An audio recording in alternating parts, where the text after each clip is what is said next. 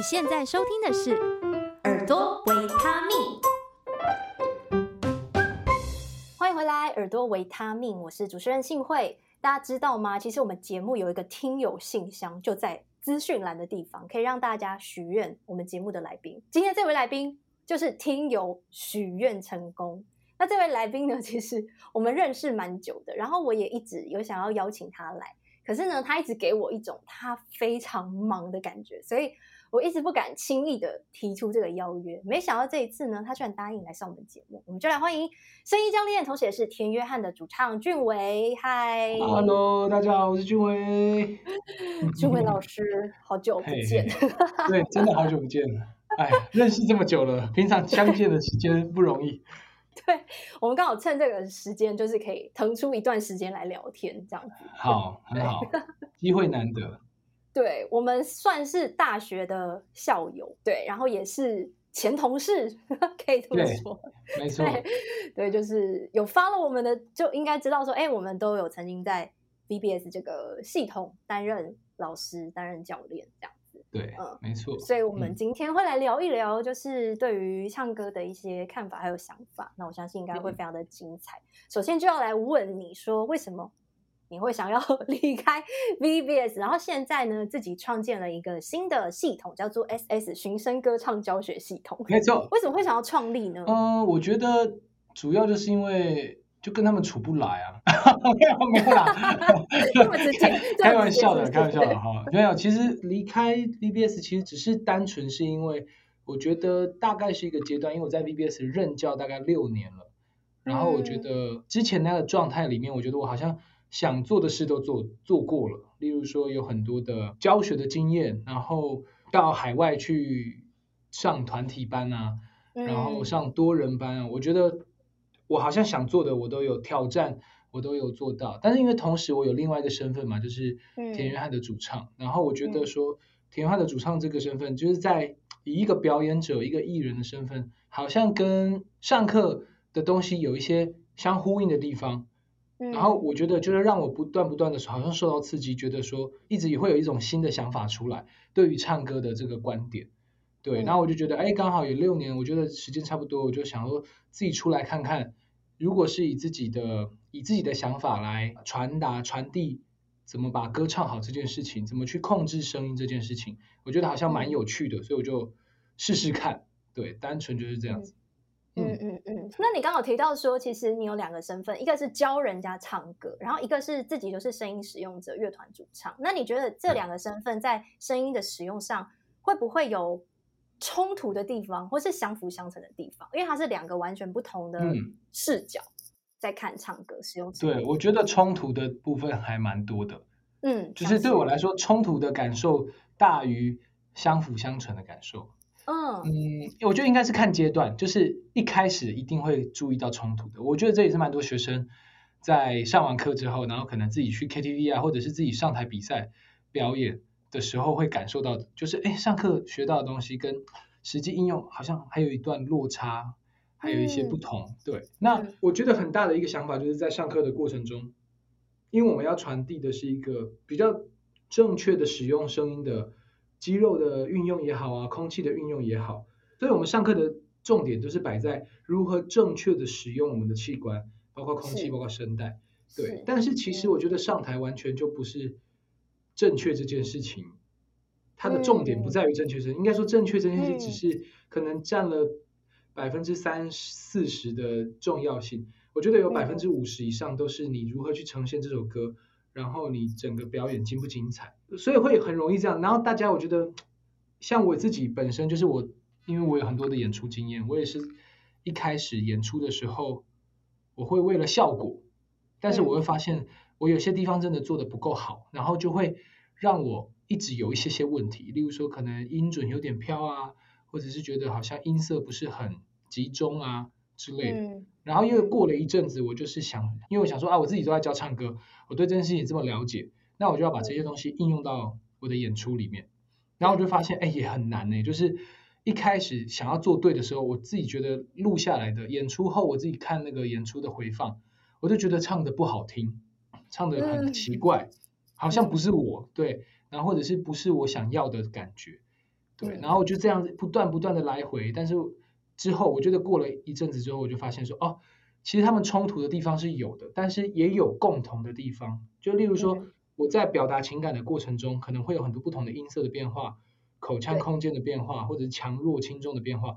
在这个变化里面，如果我都可以同时感觉到那个小小的一个空气跟声带的对抗感，如果可以一直感觉到这件事情，那其实这一切都可以串在一起。嗯，对，但是一开始的时候，刚学成的时候，可能就是有那个对抗感，就要一直很很明显，阻力就要一直很明显，有闭合就要一直很明显，嗯、或者是表演的时候就会一直想要有情感，然后就一直不知道自己在干嘛，就一直自动导航，然后导一导，唱一唱之后就发现，哎、嗯，那个对抗感好像不见了。嗯，对，所以冲突的地方也有，相辅相成的地方也有，也有。那你觉得到现在你有融合了吗？你可以把你学到，就是你在教唱歌的这些内容的好处，就是你已经有拿到，然后可以放到表演里面了吗？就是有相融的吗？还是还没？我觉得完全有，就是像我前年二一年去做巡回演出，嗯、然后我就是在、嗯、在蛮短的时间内，我就连唱了二十几场吧。嗯，对，这二十几场就是你还要通勤，然后到下一个城市，马上再彩排，每天还要再彩排，再唱一次，然后晚上再唱一次，然后结束时候可能隔天又要在下一个城市，就类似这样一直重复了二十几场。然后巡回里面，我觉得我进步蛮多的，就是我真的是知道说哪些情感的表达或者是表达的方式可以做修正，在对的前提之下做出最大的变化。嗯，我觉得我我我在那二十几场里面融合的蛮好的，就是。唱到最后就真的很有感觉，嗯、我不不敢说我已经很好了，就是我觉得，嗯，一定有可以更好的地方。然后我觉得我现在给自己的挑战就是，在这个我自己觉得相对正确的范围里面，我想要再去做出更多的不同的呈现，更极端的呈现，例如说更强、更弱，嗯、对，更宽或更窄，嗯、让我的演出的面向听起来不是那么的安全。我想要让它再更有张力一点。嗯更有张力一点，持续可以玩的地方。嗯，嗯，好，为了避免有些听众可能没有学过唱歌，或是没有这么了解的话，我觉得可以再说明一下。因为在我们当教练去训练声音的时候，其实对我们追求的是一个相对比较协调动作，我们追求的是一个一致，嗯、一致就是哎，我低音到高音可能就是都要顺顺的啊，不能不能有断层啊，然后要整个听起来都是很流畅的。可是这样子的流畅就是会牺牲了一点，你刚刚说的就是情绪或张力，因为其实有些很精彩的表演，我们不是要听一个很安全的东西，我们不是要听一个唱的很对的东西，反而是那些甚至有点瑕疵、有点不是那么完美的东西，会让那个演出是很精彩的。所以我觉得刚刚俊文老师就在分享说，哦，我学了一个对的东西，但是我如何在这个对的前提底下，还是可以展现出我要的样貌？这样我都会这样举例，就是很像。学唱歌，因为它是空气跟声带的平衡，就很像在学骑脚踏车或者骑摩托车的机车的感觉。那你如果连骑都不能骑，那你当然就不用讨论了。当然要先骑，你就先骑好，你先骑。对，然后对，然后我现在就是已经骑起来了。我觉得就是要有点那个，比如说把手放开啊，嗯 之类的，站起来骑啊，对对，站起来骑啊，或者单轮啊之类的这种特技。对对对对对。哦，这个形容还不错。但是如果大家。还不太会骑的话，还是要先，还是。还是先骑好，对，不然跌倒就不好了。所以这个概念是你会融合在你的教学系统里面的吗？你会怎么样去引导学生呢？因为一定也有很多学生，像我也有嘛，就是他们可能真的下个礼拜就要去比赛了，嗯、或是他们要表演、要驻唱、要演出。那你怎么去引导他们把这个对的东西放进去，就是真的可以落实到他们的？我觉得很重要的一件事情就是你要阶段性的把学到的东西跟你的现阶段唱歌的经验做一个结合，就是我们在课堂里面学到的正确。嗯有时候那个完全的正确会跟你本来的唱歌状态差非常远，你会觉得非常难应用到你的日常生活中。嗯、你在演出的当下，你可能马上就要唱下一句歌词了，音乐就一直播，你你就要一直想下一句歌词，或者你你有想说你要做什么表情，甚至你还要弹乐器，嗯、那么多的事情要想，你哪有时间去每一句每一字都要唱得很正确？嗯、所以我觉得要阶段性的把正确的东西融合到你现在的。状态里面，所以我在上课的时候，我觉得比较偏阶段性，嗯、就是例如说，我们把空气给顺，我们就可以先来唱歌了。嗯，对，你先先感受到你在唱歌前，你稍微空气不顺跟稍微顺一点，你会有什么样的感觉？那你就先慢慢抓到现阶段的这个状态，然后空气顺了之后，我们就可以开始去感受那个对抗感，感受那个声带闭合的感受。那但是，一抓到只哪怕只有一点点，我们就可以先来在歌里面感受一下，对，它才不会、哦、嗯差得太远。嗯，所以你比较不是说这个动作我要练到一百分，然后我才可以开始唱，就是你先有抓到有及格，大概 OK 就先放进去就先用了这样子。对，我觉得这样子比较实际，嗯、因为其实大家如果有学东西，大家都知道这个学习的曲线，你可能从五十分到七十分是很简单的，那你从七十五到八十是很难的。对，所以当你花了非常非常多的心力。好不容易把练习练到八十分、八十五分，再回去唱歌的时候，他一下掉到六十分，其实心理上的压力会很大，而且你可能会很失望，就觉得哎，我怎么练那么久，怎么唱歌都还是没有太多的进步。但其实呢，不是你没有进步，只是那个进步还没有被你融合到你的日常的习惯里面。所以我觉得阶段性的把它带进去，对于学习来说是比较舒服的节奏。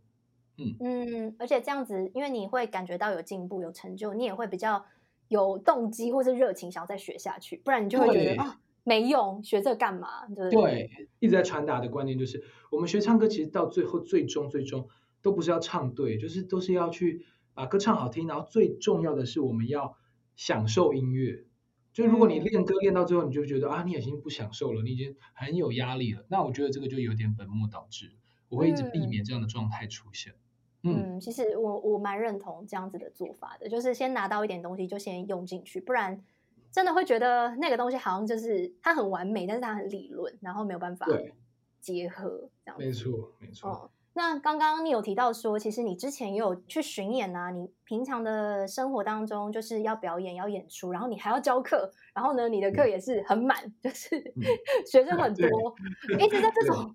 高强度的使用声音的状态，你有没有什么保养的方法？嗯，说真的，我没有哎、欸，就是没有 我没有特别要做什么。但是首先就是我的补充水分这件事情，我觉得我做的还算不错。我一天可能都要喝三千 CC 到四千多一点，可能四千 CC 的水，因为就是我要持续让我的声带是保持比较湿润的状态。然后再来就是我可能睡觉的话，熬夜我可能都不会太过于熬夜。嗯，然后因为我个人的睡眠品质还算 OK，嗯，对，所以就是我，因为我觉得这么高强度的使使用声音，当然过程中我也有呃受过伤，就是嗯，就是真的觉得声带不适什么的，对，嗯、然后刚好因为这件事情就让我很无时无刻，包括我现在说话的时候，我都会一直去感受我的空气跟声带的配合，嗯、对、嗯、我觉得我的保养声音就是这样，比较像是一个把它变成是一个对肌肉记忆了。然后一旦你达到这个肌肉记忆的时候，其实你就我就没有再特别做什么开嗓啊，或者是什么样，我就是只有我都一直强调，就是水分的补充很重要。对，对水分补充，然后要睡饱，因为我记得。以前我们还在 上课的时候，你都是一节课会喝掉一瓶水，对不对？没错，没错。下课基本上就是去补水，然后上厕所，然后再 上下一堂课这样子。对对对，就是七百 CC，我就是会对一节课按表操课这样。按表按表操课，就跟当兵差不多。对，所以也没有什么特别诀窍啊，就是水真的要喝，也不用去仰赖太多的什么秘方这样子。嗯。对，就是吃一些什么什么什么润喉的什么东西，哦、我觉得那个应该都有帮助，只是我自己没有特别去研究。对，我就是补水这样子。哦、嗯。你现在锁定的是耳朵维他命，我是节目主持人幸慧，这是一个以人声 vocal 为主题的频道，而我也持续在声音教学领域深耕。目前我成功协助了大约三百位学员优化他们的声音，教学时数也累积超过三千个小时以上。现在我正式成立了悦耳声音引导工作室，提供一对一唱歌、说话、发声课程。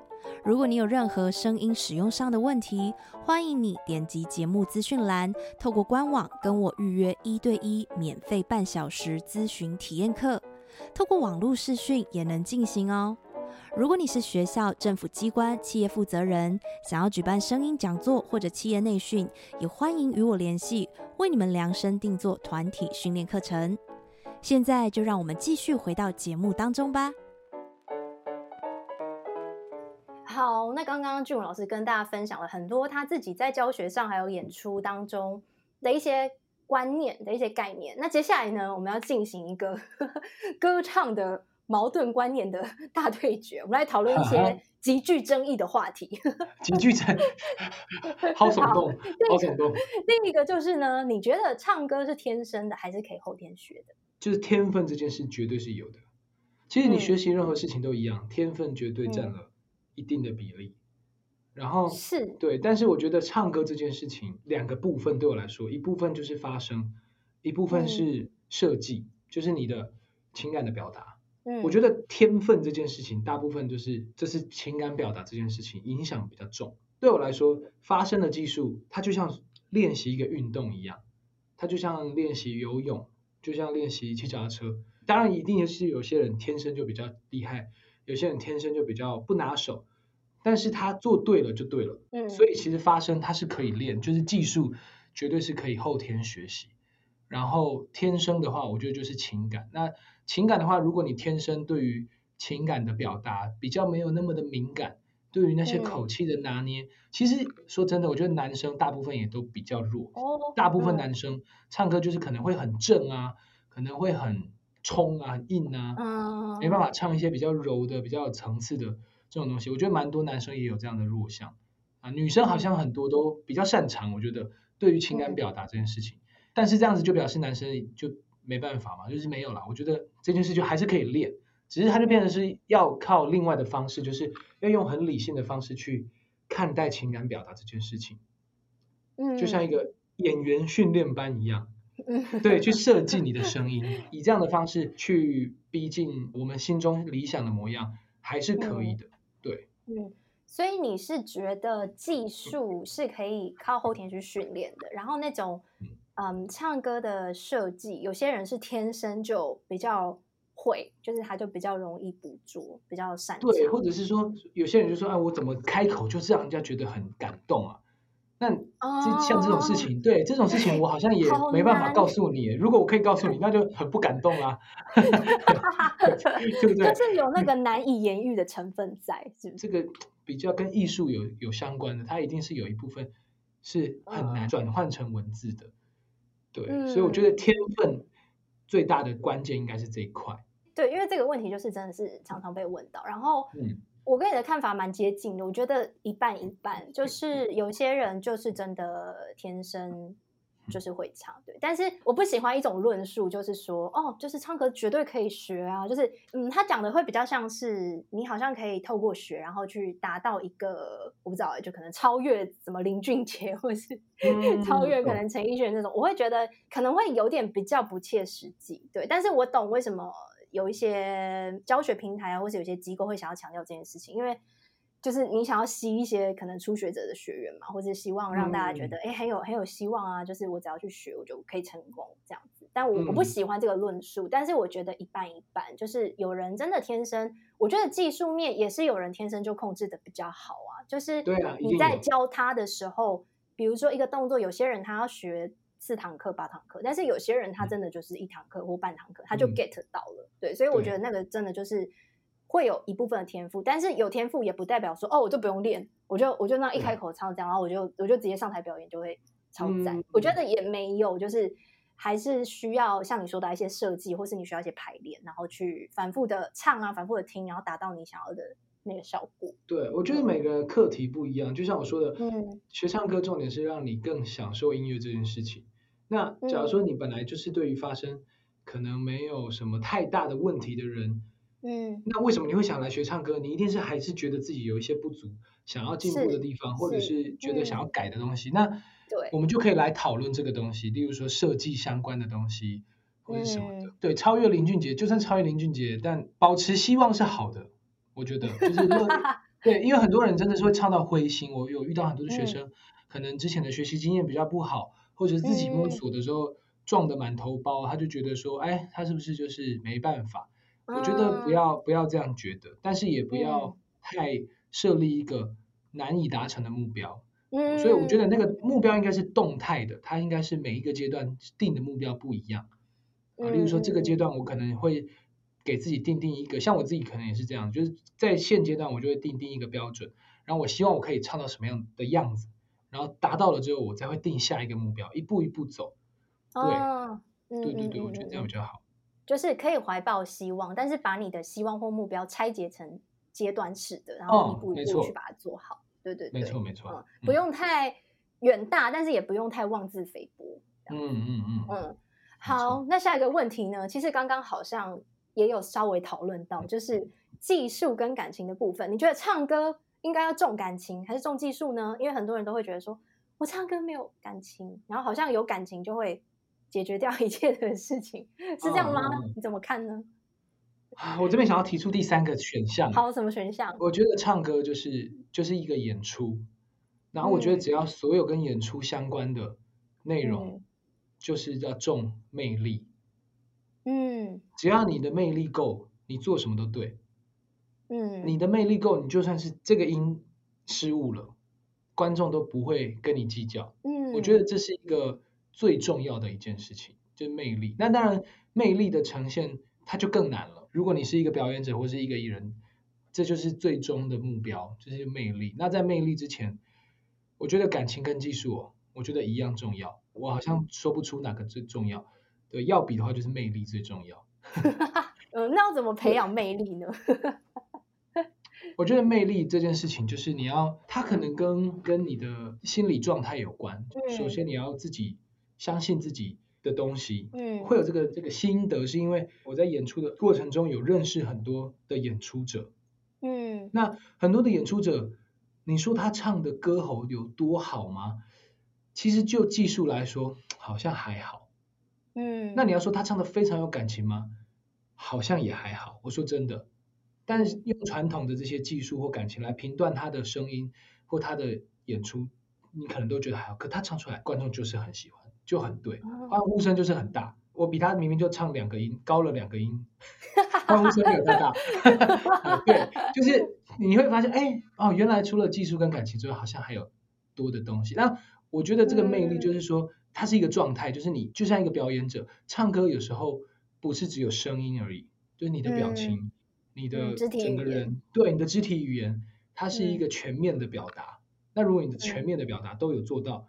即便声音的地方有一点点瑕疵，会有一点点，我觉得好像观众都、嗯、对，就就还好。它整个看起来就是一个很合理的、嗯、很好看的表演，最重要。嗯，对，嗯，所以它是一个气氛，一个对，它是一个气氛的呈现，对，嗯，嗯，是魅力。嗯，这样讲会不会太打高空啊？对啊，很打高空哎、就是大家都想说啊，魅力？那。我现在，嗯、我现在，我现在应该怎么怎么练习，怎么培养？没有，我觉得这这也是不同的阶段嘛。就是如果今天你是一个初学者的话，嗯、绝对是技术比感情重要。因为技术就像我刚刚说的，它是一个就像练习一个运动，对了就对了，错了就错了，它有很明确的准则可以去修正跟判断。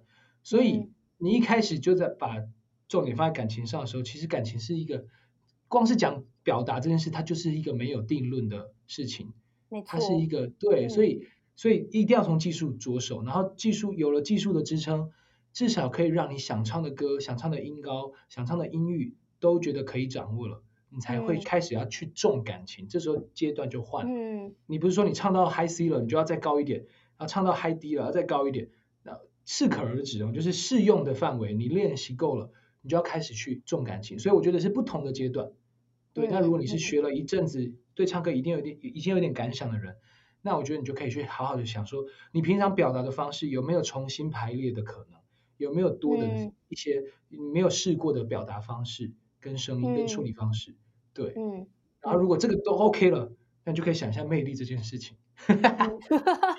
那俊伟老师是怎么培养魅力的呢？怎么样才能跟你一样有魅力？我还在学习的路上啊，还在学习，我也还在学习的路上。对对对，就是平常要健身吗？还是要做一些什么？要露出肌肉？没有啦。对，对我觉得魅力是一种自信，就是你对你自己的东西呈现出来的，嗯、你都是很有掌握。自信不是盲目的自爽而已，就是你对你呈现的东西都是很有掌握，然后很有把握，然后你也真的很喜欢。嗯这时候就会呈现出有魅力的感觉，嗯嗯，就是知道自己能做什么，也知道自己在做什么，然后把那个东西表现得很游刃有余。哎，我下了一个很好的结论呢。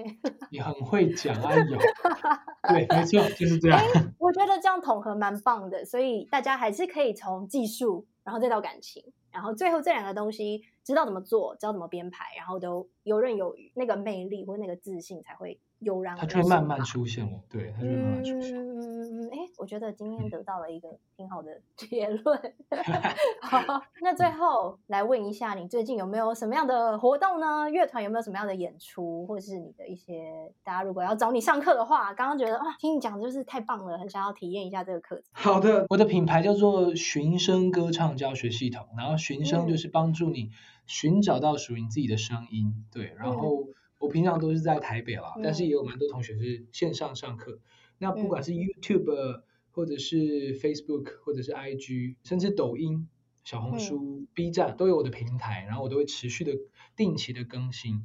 所以同学、嗯、有兴趣的同学可以先看一下这些资讯。真的想找我上课都随时欢迎提出来。每个新生都有三十分钟的免费体验，就我们可以聊聊天，让我知道一下你的状况。嗯、对，我们就可以聊聊。嗯、对，那。演出的部分的话，最近刚好都没有在台湾演出了。我最近要去香港，嗯、然后上海跟厦门。哦、对对对，之后可能六月会去新加坡。嗯，对。台湾的话，好像可以期待一下啦，就是我们应该是今年年底或者是明年年初会有一个很大的表演。嗯，我们有筹备一个比较大型的的演出，这样子，嗯、大家可以期待一下，嗯、随时可以关注一下我的乐团，叫做田约翰，很甜的甜哈，田约翰的 Instagram。或者是 FB 这样子，相关的资讯我会把它放在资讯栏。然后如果你是住台北啊，然后你就是想要跟俊老师上课，是可以直接找他。对，那我现在呢也是成立了自己的独立的工作室，在台中。所以如果你是想要找女生的老师上课，或是你就是住中部啊，或是南部的话呢，嗯、也欢迎可以直接来找我上课，顺便自己也宣传一下。因为我们现在都。怎么讲呢？就是跳上了一个不归路，这样子。